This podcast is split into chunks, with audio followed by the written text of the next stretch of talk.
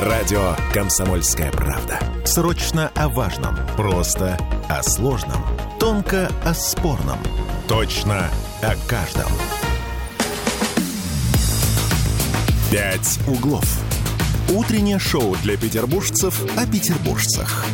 Бескультурным тут не место.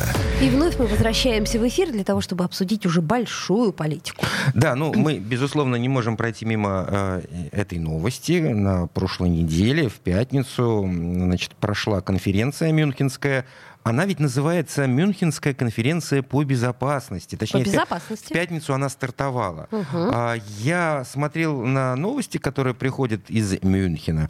И у меня, вот знаешь, насчет безопасности, э, ну разве что выступление на открытии, между прочим, э, Генсека ООН, э, можно как-то вот с этим словом это дело ассоциировать. То есть выступление Гутерриша и слово безопасность, потому как он-то как раз-таки говорил об этой самой безопасности, а все остальные выступающие в массе своей, ну, в очередной раз просто использовали эту площадку для того, чтобы обсудить дела, их дела, связанные с Украиной. Вот у меня такое ощущение э, возникло. Ну, вообще, о чем э, говорили на Мюнхенской конференции по безопасности, э, мы об этом хотим сейчас спросить нашего спикера. Ну, может быть, мы цитату все-таки одну Чью? дадим Чью? генерального секретаря. Гутерриша? Да, да, Давай. да. На самом деле я скажу так: он вообще ни для кого не работает. Это про нынешний миропорядок. Угу. Да? Очевидно, что наш мир находится в глубоком кризисе. Глобальное управление в его нынешней форме укореняет разногласия и разжигает недовольство. Это как раз к вопросу о том, что ты говорил. Да, да чуть-чуть да, да. такая маленькая ремарка. ремарка. У нас на связи политолог а, Елена Владимировна Супонина. Елена Владимировна, доброе утро. Доброе утро. Елена Владимировна? Так, мы сейчас, наверное, попробуем перезвонить Елене Владимировне. У нас нету, да? Нет, нет, нету связи. Да, вот из э, того, что я уже отметил насчет того, что по поводу безопасности, на мой взгляд, э, вот разве что Гутерриш только и говорил на этой конференции, вот из последних новостей, члены НАТО на прошедшей в Мюнхене конференции по безопасности в очередной раз обсуждали возможность атаки на одно из государств-членов Альянса со стороны России на фоне растущего беспокойства из-за неспособности США. У них что, своих э, встреч у этих э, нету, товарищи. Вот нужно обязательно на площадке э, конференции по безопасности все это дело вытаскивать. Есть у нас связь, да? Елена, Елена Владимировна, Елена Владимировна вы нас, вы нас слышите? Да, доброе утро. Ага, доброе утро, Елена Владимировна. У нас э, вот э, такой возник вопрос, когда мы смотрим на все эти новости, которые появлялись из Мюнхена, э, что, в общем-то, по, по большому счету о безопасности, выступавшие там, на этой конференции, ну, никто особо и не говорил, разве что Гутерриш каким-то образом. Ну, почему же? И Камала Харрис э, затрагивала вопросы безопасности, и многие другие выступающие. Но даже когда они говорили про Россию, это тем или иным образом э, затрагивало их безопасность, их безопасность. с их точки зрения, конечно. Конечно. Ну, когда говоришь о вроде бы, ну, как бы мировом обсуждении, тут э, задаешься вопросом, как можно обсуждать э, какую бы либо безопасность в мире без э, одного из главнейших участников, важнейших участников, собственно, всего процесса, я имею в виду России. А Россию туда уже не зовут достаточно давно. Ну, это еще одно проявление такого двуличия, что ли, или двойных стандартов, как хотите это назовите, но я эти стандарты двойные вижу и увидела в выступлениях на Мюнхенской конференции. Да, собственно, я очень внимательно прочитала и доклад, который подготовили организаторы Мюнхенской конференции. Он э, такой обширный, затрагивает э, все темы от э, событий Восточной Европе до э, до, до ситуации в Африке и так далее, ну, включая все Тихоокеанский uh-huh. регион, Ближний Восток. И вот там они пишут, что какая-то происходит фрагментация в мире, что каждая страна заботится больше о себе, нежели печется об общем благе, что это опасно, что ситуация очень плохая. И в общем-то, они даже не задаются тем логичным вопросом, которые вы ставите сейчас, что а как же тогда, как же вы хотите, чтобы не было фрагментации, как же вы хотите, чтобы было глобальное сотрудничество, если вы используете режим санкций, если вы используете давление на тех, кто не согласен с вашей политикой и так далее. Ну, в этом, в этом и западный мир. А, Елена Владимировна, ну а для нас здесь э, находящихся сейчас э, и следящих э, за вот всеми этими выступлениями, что может быть интересно? Какие выступления прозвучали для вас ну, в какой-то, может быть, новом свете, под каким-то новым углом? Что-то новое мы оттуда могли сейчас подчеркнуть?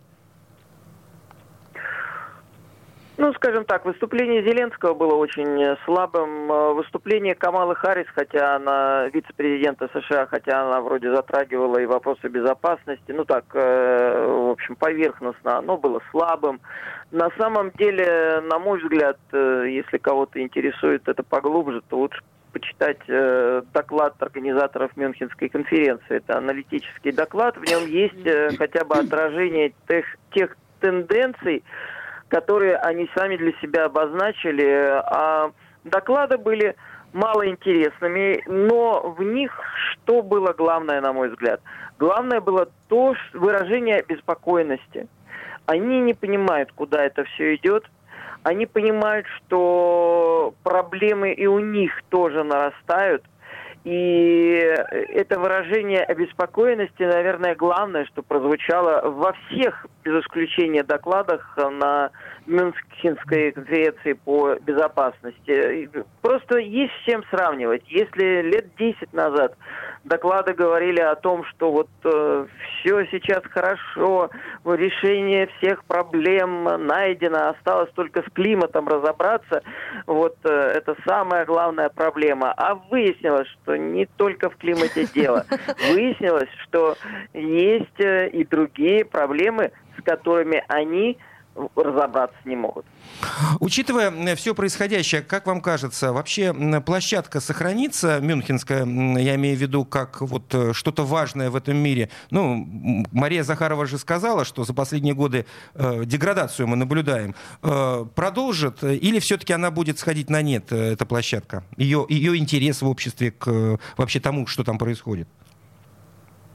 Из их выступлений мне не показалось, что они собираются себя хоронить. А, все договорились о том, чтобы встретиться в следующий uh-huh. раз, и в этом плане Мюнхенская конференция продолжит свою работу. Но то, что они сами встали перед э, большим количеством проблем, в том числе и внутренних, это факт. И об этом они говорили на Мюнхенской конференции.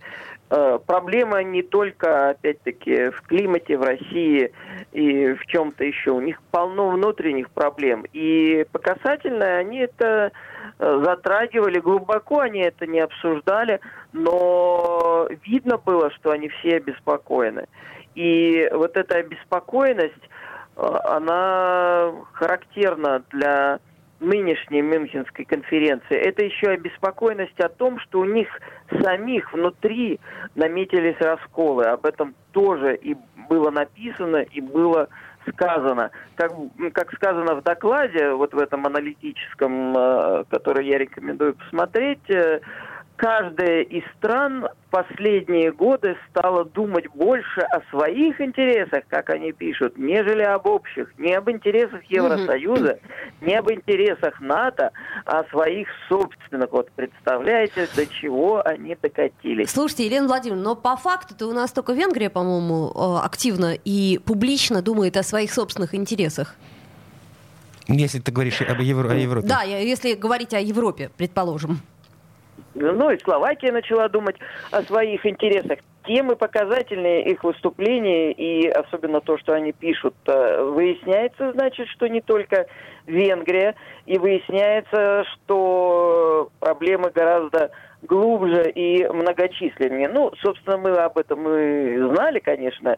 Эм, нам прекрасно известно, как, какие есть проблемы в отношениях между Германией и Польшей та же Польша, которая выдвигает э, триллионы евро в качестве э, репараций за Вторую мировую войну Германии и в то же время тянет э, всяческую помощь из Евросоюза, который, собственно, Германия и финансирует, но полякам мало.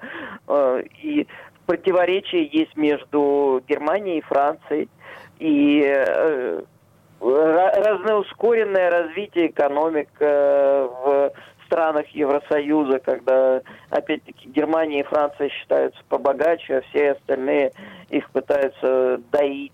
Ну, множество примеров, которые существуют, э, множество примеров проблем, существующих подспудно. Но на поверхность сейчас э, вылилось тревога по поводу того, что эти проблемы углубляются. И проблемы в трансатлантических отношениях, э, ну то есть это в отношениях между США и Европой, то, что происходит через Атлантику. И эти проблемы тоже серьезные. Как они все там испугались насчет э, слов э, Трампа, мол, если вы не доплачиваете в общий бюджет НАТО, то тогда мы за вас платить-то не будем, сказал он. А, собственно, что он такого крамольного сказал, и криминального.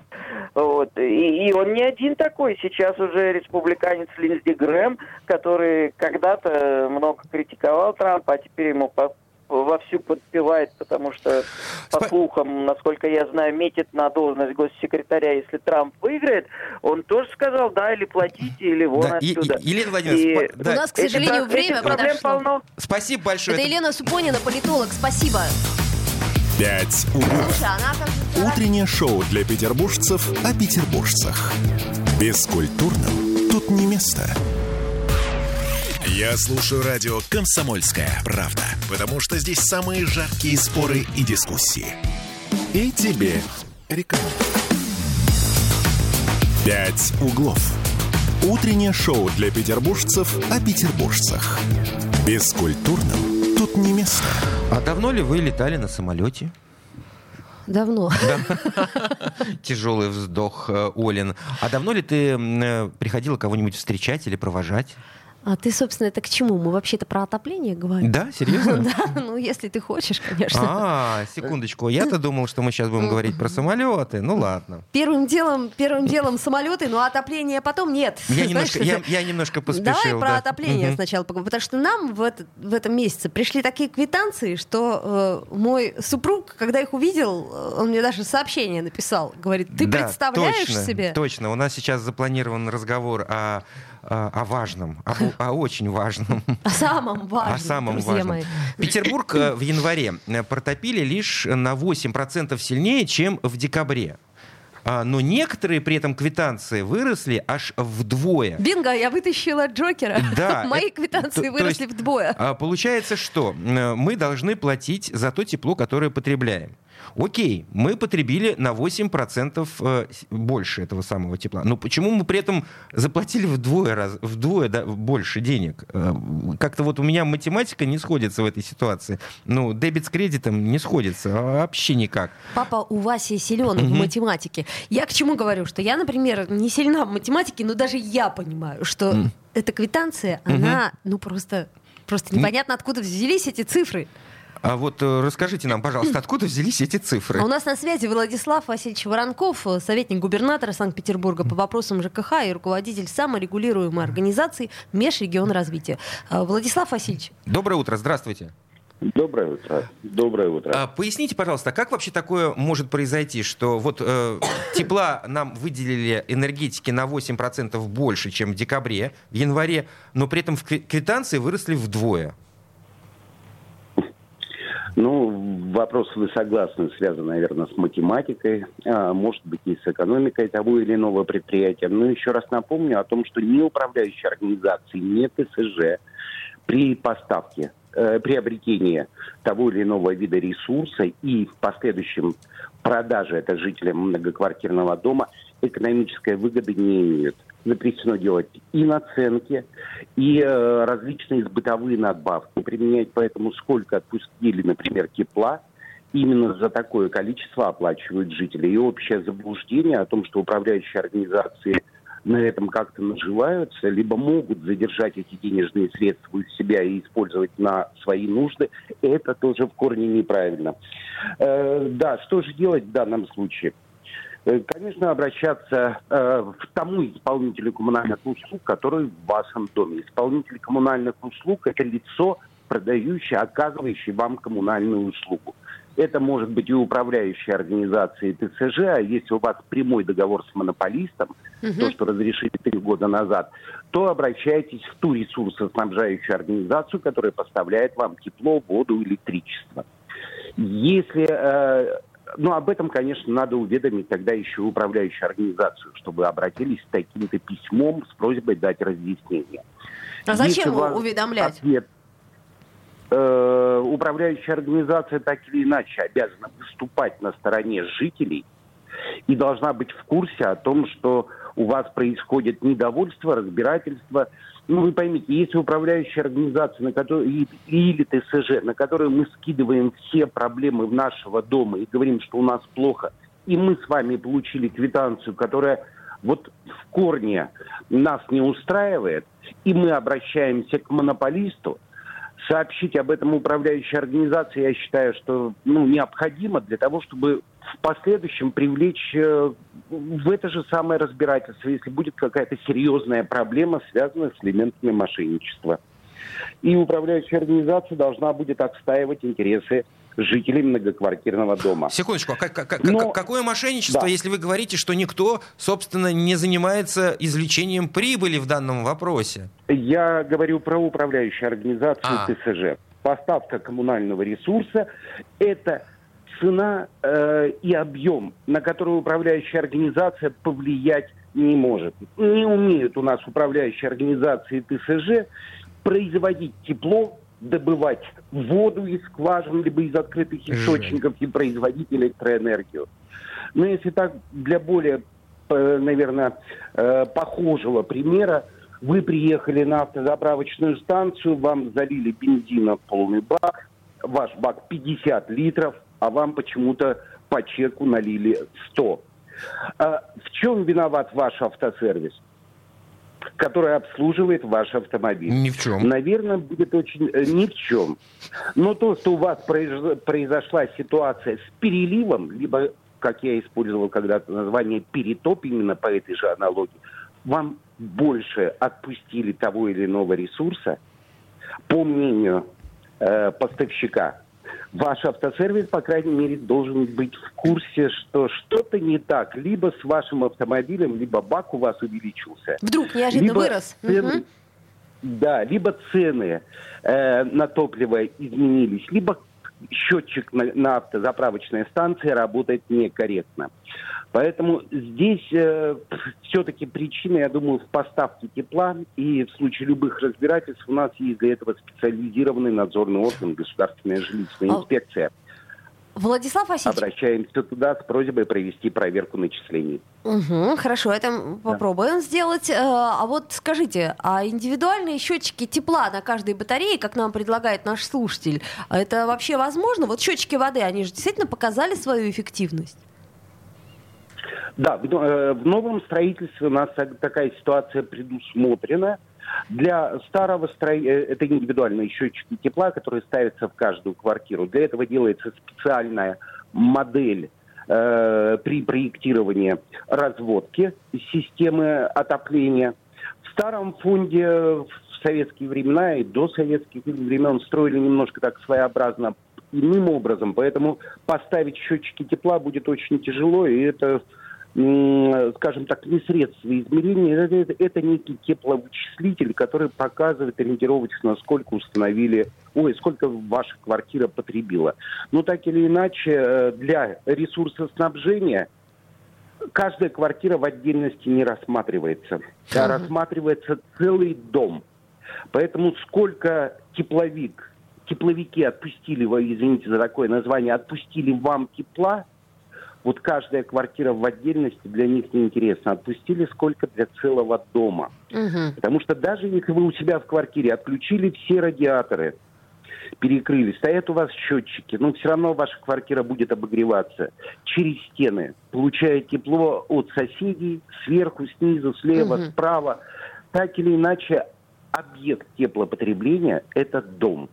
Выставляется счет на целый дом, но он распределяется по квадратным метрам помещений в этом доме. А как же Поэтому тогда... установить счетчик. А как Да. же тогда эм, сейчас нам, обычным гражданам, живущим в этих самых домах, доказывать э, неправомерность выставления счетчика, если, ну, фактически у нас нет инструмента доказать, что мы потребили больше или меньше тепла?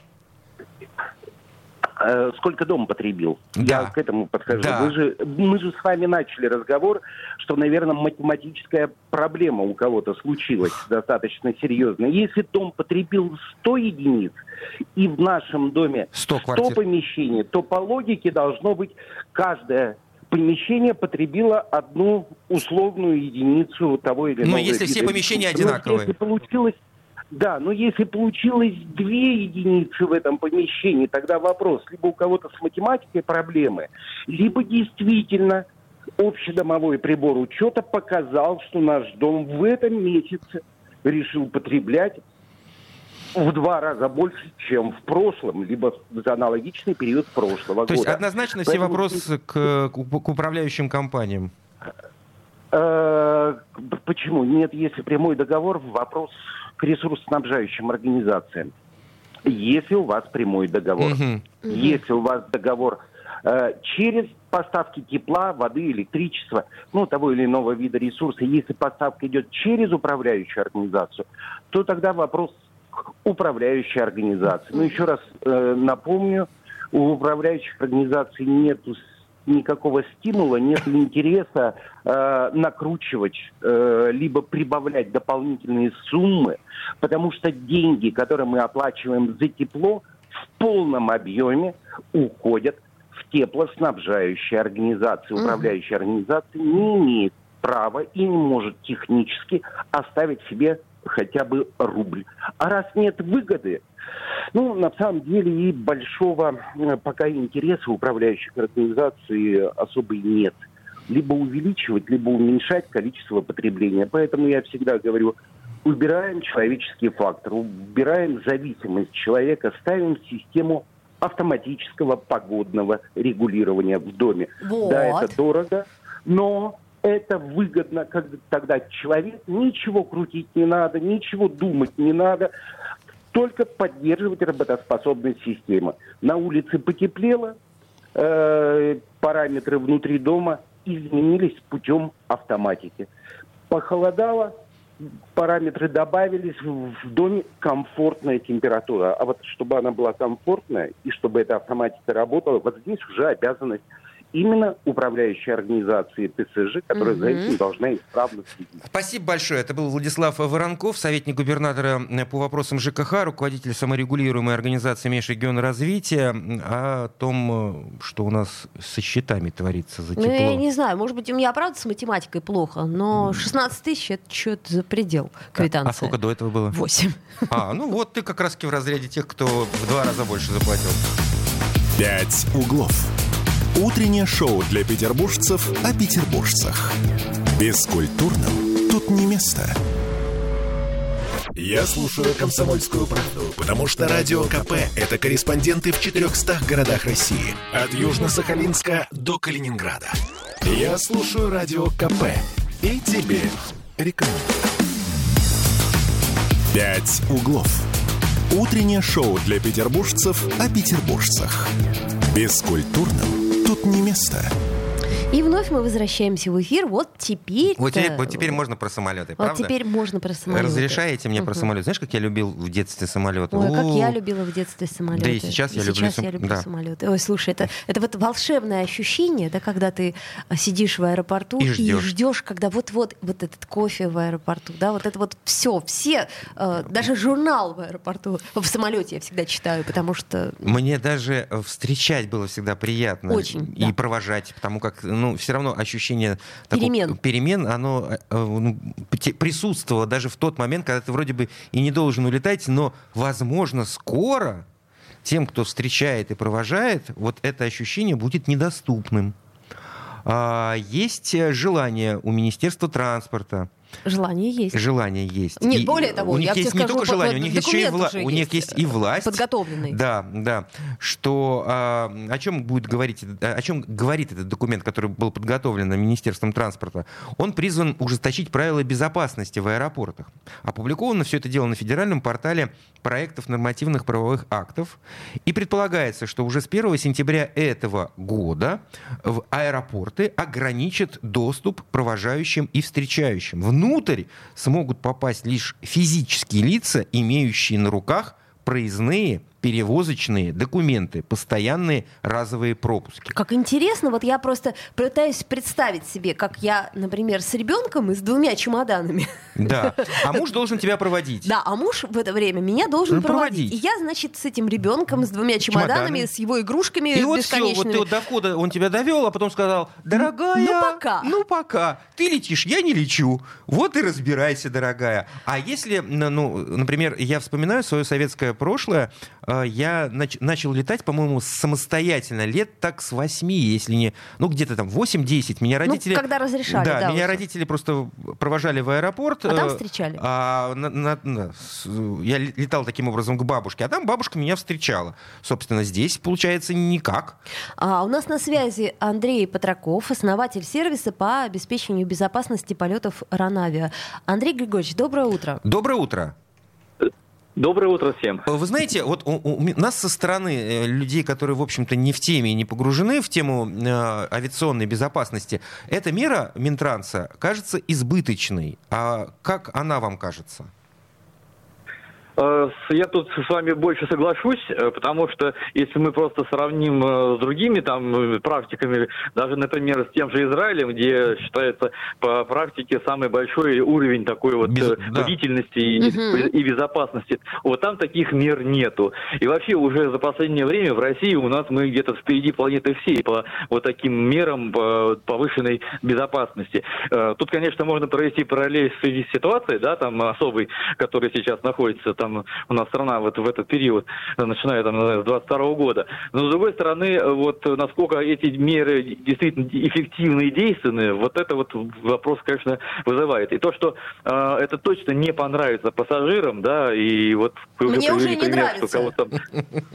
Да, да. И вот, э, вот тут еще другой фактор еще возникает. Вот когда были вот эти вот большие погодные там аномалии, как сейчас называют, хотя просто давно просто не было такого снегопада в Москве, Москве и в Московской области, например, вот, вообще в центральном регионе, то, э, то они тоже вызывали столпотворение там в аэропортах, потому что скатывалось много людей, и, возможно, задача минимизировать вот это вот э, количество людей, потому что вот именно вот эта э, большая толпа, она как раз э, повышает этот фактор опасности, потому что если, не дай бог, что-то произойдет нехорошее вот, вот так, в такой большой толпе, да, то, соответственно, жертв будет намного больше.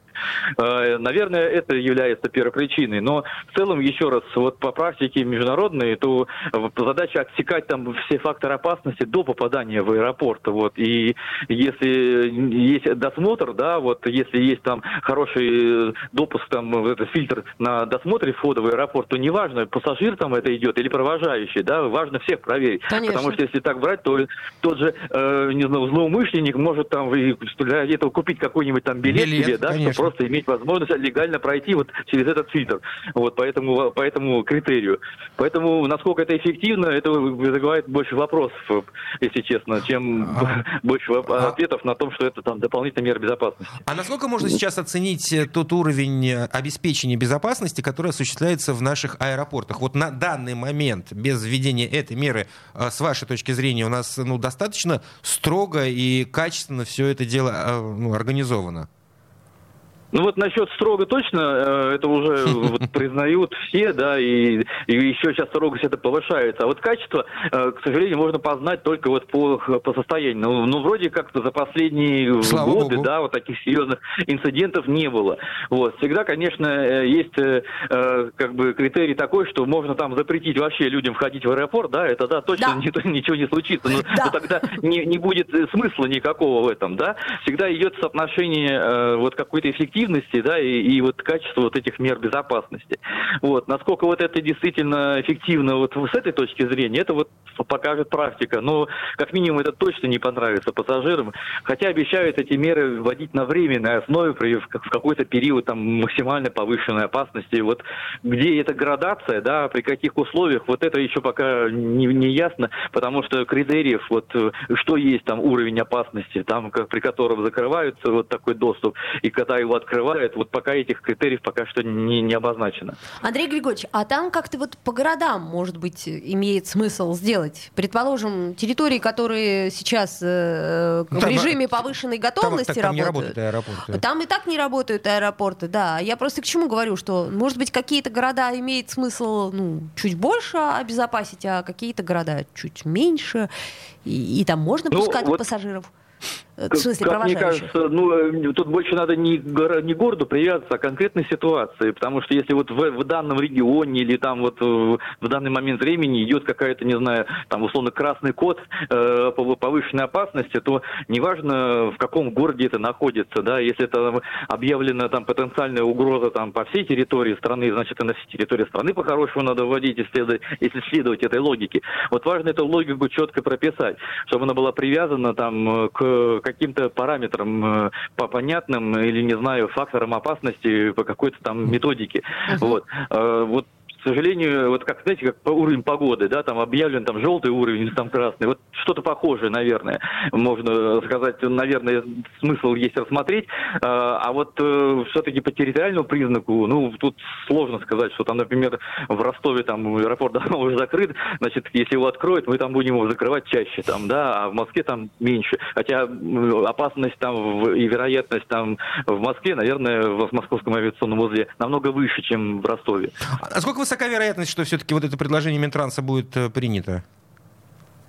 Ну, показывает практика с большой вероятностью, сейчас такие меры принимаются по принципу, наверное, лучше перебдеть, чем недобдеть. Вот, вопрос, вот, как она будет себе работать на практике, ну, мы, мы узнаем только, когда это запустят.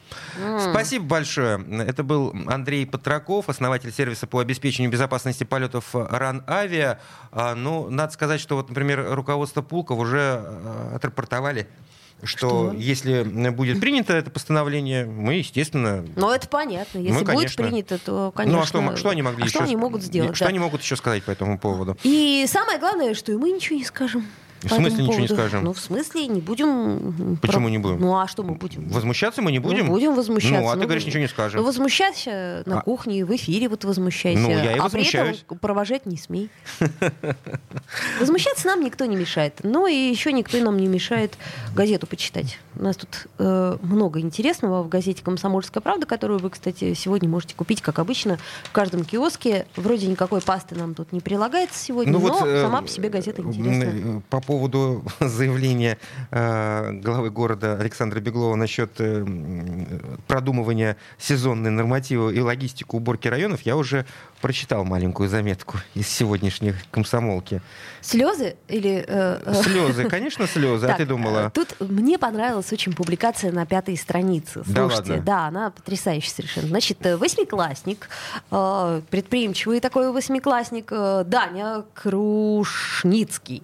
Э, 14 лет ему, значит, обычный подросток из Сертолова, э, решил заработать денег и в гараже вырастить э, миллион, миллион, миллион тюльпанов, короче Мгм. говоря. Вырастил он к 14 февраля, но я так понимаю, что еще на 8 марта у него осталось. В общем... э, То есть он организовал цветочный бизнес, правильно я понимаю? Мгм. Прикольно. Первый букет, который он вырастил своими силами, мальчик подарил маме. Огромный такой букет, тут с фотографиями есть все. И вообще, кстати, я вот очень за. Ну, Молодец, как- мальчик. Когда есть, э, в конце концов, э, гараж бесхозный, почему бы не А воспользоваться? он еще и денег заработал. Вот. Ну, естественно, а ты думала, сейчас цветочный бизнес это... о-хо-хо-хо. М, Да. Ну, Вот. конечно, отец помогал, он ему, он вообще работает в цветочной сфере, отец, надо сказать. да, А, то есть оно- не все просто так. с Считается, Считается, Саша. Это Саша, звукорежиссер говорит, что так не считается. Считается. То есть ты думаешь, это сам ухаживал. что это не он, да? Нет, я уверена, что он ухаживал сам, собирался. Ладно, слушайте, времени немного у нас остается до перерыва. Есть здесь еще, я имею в виду в газете сегодняшний гороскопчик, между прочим. Гороскопчик, да. Представляете себе, никогда не случалось, и вот опять э, гороскоп на 13 странице. Вот, я На какой еще странице потом- может быть гороскоп? Ну, Только на я- 13, безусловно. Логично, непонятно. Э, А, хорошо. кстати, вот газеты и журналы начнут продавать э, в супермаркетах. Вот публикации на третьей полосе. Они продают А разве? мне, каз- мне казалось, что продают. Мне тоже казалось. Вот в вот- больших кру- крупных Ну, сетевых конечно, супермаркетах продают. Может быть, там не продают свежую прессу? Там только такие вот... А, убрали, говорят? Убрали, А, пол- вот теперь появится, нам сообщают. Ну и, как обычно, на последней полосе э, девушка... Девушка, Анекдоты и анекдоты и кроссворд. Покупайте. Отгадываете и смеетесь. «Пять углов». Утреннее шоу для петербуржцев о петербуржцах. Бескультурным тут не место. Чтобы не было мучительно больно за бесцельно прожитые годы, слушай «Комсомольскую правду». Я слушаю Радио КП и тебе рекомендую. «Пять углов». Утреннее шоу для петербуржцев о петербуржцах. Бескультурным тут не место. А на закуску у нас нежданчик. Незванчик. Незванчик, да, абсолютно. Вот кто бы знал, и даже я, совершенно не садовод, знаю, о чем идет речь. Я, я видел эти э, вьюнчики, я видел эти цветочки. И помея трехцветная. Забудьте про нее, забудьте, потому что теперь если вы будете выращивать ипомею трехцветную, Цветную.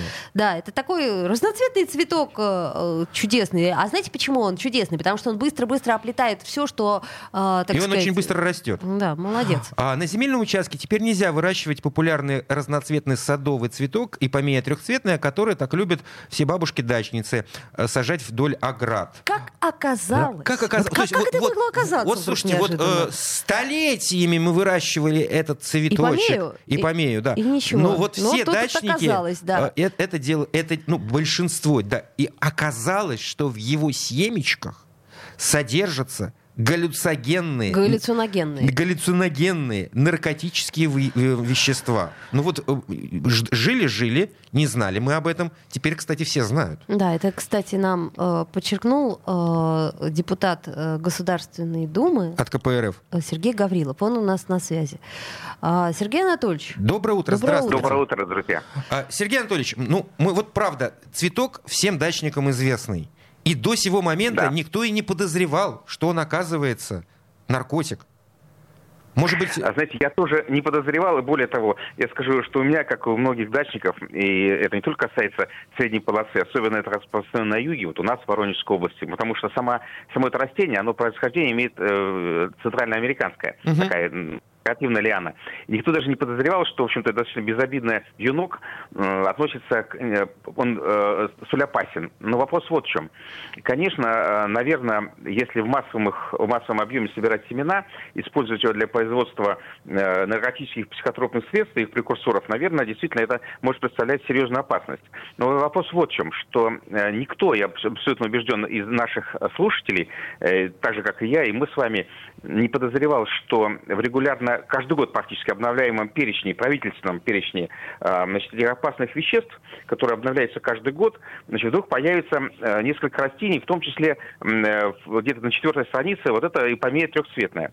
Э, Вопрос в том, что на мой взгляд, в чем опасность? Конечно, не только в том, что э, э, э, жители, э, просто дачники могут попасть под серьезные санкции от там, э, штрафов 5 тысяч э, при небольшом объеме до уголовной статьи.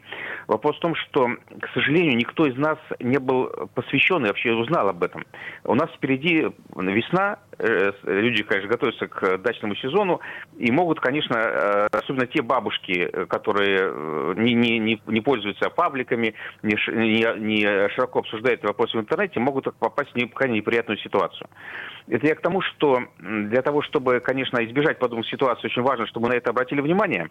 И мне самому это очень интересно. Я готовлю запрос в Главное управление по обороту, борьбе с оборотом наркотиков. Э, В чем причина, кто проводил исследование, и если даже это представляет серьезную опасность. Я вполне допускаю, что многие центральноамериканские и североамериканские лианы представляют для нас опасность, но э, хорошо бы такие вещи обсуждать или хотя бы информировать заранее. Дело в том, что этот сайт, на котором происходит обсуждение, он практически часто висит, малодоступен, но и согласитесь, мы каждое утро с изучения что-то там, значит, как, на уровне правительства. Я напомню, что это не закон. И депутаты об этом тоже никто ничего не знал. Значит, это правительственное решение, оно каждый год обновляется, рутина, в общем-то. Да? И э, когда там появляется некое там латинское название, там, да, допустим, э, и помимо триколор, то это мало кого, так сказать, задевает. И, э, конечно, такие вещи нужно хотя, хотя бы не только на вашем радио, но и более широко освещать, особенно на этапе, когда готовится решение. Ну, вообще-то да. Вообще-то да. Вообще... Мы просто все выращиваем да. эту несчастную ипомею, и мне... Да, я, да, я, я удивляюсь, кому это вообще в голову пришло. ваш комендант вашего СМТ, или, например, представитель ЖЭКа, и скажет, дорогая моя, давай-ка это самое, составим протокольчик. Э, вы совершенно не в курсе и не понимаете, о чем речь идет. Это, конечно, неприятная история, поэтому очень важно в этом, в таких вопросах не просто выявлять неизвестные нам до, до сих пор наркотические вещества и галлюциногены, как вы справедливо сказали, но информировать граждан, профилактировать ситуацию и готовить их. Э, более того, если люди действительно так любят и сажают, то нужно, наверное, смотреть возможности компенсации. Да, если мы, например, выращиваем, допустим, картошку, вдруг выясняется, что она опасна, давайте, мы, э, давайте мы как-то компенсируем. Я помню, что когда при Екатерине, помните, выращивали картошку, тоже считали, да. что она опасная, вредна. Были бунты. И, да, и, да, и бунты были соответствующие. Поэтому э, к таким вопросам нужно подходить аккуратно. Я, честно говоря, первый раз в жизни открыл вот эти изменения изменения в правительственное э, восстановление. И побаиваюсь смотреть остальные страницы, потому что еще там может быть? Э, Сер... Возможно, государство право. Сер... Но Сергей просьба, конечно, я, я надеюсь, что да, они вам ответят на ваш запрос. А вы нам э, раска... расскажете, чтобы мы тоже были в курсе. А то мы как-то так перед фактом были под... поставлены, и я представляю себе, какой ящик Пандоры открылся вдруг неожиданно. Вот. Это слава богу, ужас. слава богу, что сейчас еще февраль, а не, скажем, май или июль, когда что-то начинает цвести, сажаться и так далее. И вы узнаете, что нужно бегать по участку, вылавливать эти вот малозаметные еще, еще не цветущие эти лианы, и, значит, да, чтобы предотвращать распространение. Да, еще проблема в том, что они эм, не просто сеются, они часто самосеются. Да, да, да. И вы можете все не, не обратить внимание, что где-то у вас там, в общем, за, за сарайчиком выросло несколько кустов. Дорогие дачники, будьте бдительны, будьте осторожны, аккуратны. Слава богу, что мы с вами вместе с нашим любимым радио обратили на это внимание. Спасибо Но, большое. Да. Да. Спасибо, будем на связи. Да, мы спа... потом к вам обязательно это, обратимся. Это был Сергей Гаврилов, депутат Госдумы от фракции КПРФ. А, слушай, я помню, что во времена моего детства был э, плакат такой э, в э, Адлере, ну вот во всех вот этих южных э, широтах э, увидел амброзию уничтожить ее. Амброзию? Да, амброзия это просто сильный аллерген. Ну, цветок и цветок. В общем, А-а-а. он а. просто э, тогда, видимо... А зачем как... его уничтожать-то? Я еще раз тебе говорю, это сильный аллерген. А. Он, э, просто не было на, на них наркоконтроля. Ой, нам пишет э, Григорий, соседу можно подкинуть. Так, у нас на связи Наталья Малькова, э, автор и ведущая программы «Нескучный сад» на радио «Комсомольская правда», а также садовод, журналист, и у нее своя группа, тоже не скучный сад. Наташ, доброе утро. Доброе утро. Доб- доброе утро, ребята. Ну, как... бодрые. Мы-то бодрые, мы, да. мы, мы, мы, мы, мы, рано встаем. Мы бобры бодры, да. Э, Наташ, как вообще эта новость-то, а? Как... Э, ну, слушайте, ну, мы все с вами, жители мегаполиса, и мы с вами знаем ипомею э, не ту совсем. Это у нас ипомея батат. Это очень модное декоративное растение, вьюнко, семейство вьюнковое. Сейчас уже весь народ знает о том, что за ипомея, да. Ну вот нам она известна и в классных стильных кашпо и клумбах лимонного и свекольного цвета. Да. А то, о чем идет речь, э, попавшая под запрет – между прочим, она попала не одна под запрет, а там э, четыре растения. Просто остальные три для нас совершенно неизвестны. Они, э, во всяком случае, для широкого круга, наверное. Да? Так. Я знаю и помею э, трехцветную э, как балконное растение. Это сильно вьющееся, яркое, э, вьюнковое, э, дает э, очень много цветов. Ежедневно они, э, соответственно, отпадают, отцветая. но это э, именно трехцветное, это самое яркое. Но они у нас выращиваются, активно выращиваются. И самосевом размножаются, говорят. Слушайте, э, среди э, подвидов этого семейства вьюнковых почти 800 видов. Конечно, какие-то э, территориально где-то могут. Я не всю страну и не только страну объездила, я не видела э, трехцветную ипомею, которая растет э, вот прям бурьяном. Да? Я выращивала из семян, причем это не, не самое простое дело. Семена очень э, с твердой оболочкой, да. Они еще и наркотические. Еще и оказывается, эти семена. Так что Ой-ой-ой. тише. Ой-ой-ой. Но, Короче, это красивое растение для балконов. Короче, забыли про него. За- за- за- Забыли. Про балконы, А я про... так поняла, что мы можем и не совсем-то о ней забывать, просто не больше трех растений. Да, да, если не больше трех, Да. то можно. Вот, э, а больше это уже все, это уже статья. Даже нет э, у меня слов. Здорово же. Теперь все знают об этом, и теперь ну, широкое распространение повлечет за собой историю, когда общество будет интересоваться этим больше, чем до Чем того, как- нужно. Чем- Вот мне тоже так больше, кажется, чем что нужно. сейчас эту ипомею будут просто выискивать те самые, которые интересуются тем Нехорошие самым. люди. Да. Причем не только трех, э, трехцветную. Они а оборудуют любую- всю ипомею на нашем дачном участке. Кошмар какой-то. Я же говорю, ящик Пандоры открыли. Да, спаси- с- с- спасибо большое. Наталья Малькова, хозяйка клуба «Нескучный сад». Ну что, э, Ну, подождем, э, что ответит э, депутату на его запрос по этому поводу. Да, тут самая большая, конечно, проблема, м, а, что такие вещи, они вот вылезают совершенно случайно, ведь никто об этом и не знал. Ну, из э, широкого, э, если говорить, слоев населения. Ну тут я говорю, что два момента. Во-первых, теперь э, бедные садоводы, те, кто нас слышит, они думают, как же избавиться от этой чертовой помехи. Если она есть. Если она есть. И еще, кстати, неважно, трехцветная, не трехцветная, на всякий случай все Все- под все корень. ипомеи пойдут под корень. Опять-таки, те, кто э, интересуется штрафами за эту ипомею, э, Смогут б- воспользоваться. будут интересоваться. Смогут И воспользоваться. Злоумышленники. Злоумышленники. Самое главное, злоумышленники, которые интересуются всякими запрещенными веществами. В общем, жуть какая-то, кошмар, берегитесь помеи. Да, берегитесь ипомеи, она вокруг нас. Друзья мои, мы на этом завершаем сегодняшний наш э, разговор. До завтра. Хорошего понедельника. Ольга Маркина. Кирилл Манжула. Всем До пока. встречи. «Пять углов». Утреннее шоу для петербуржцев о петербуржцах. Бескультурным тут не место.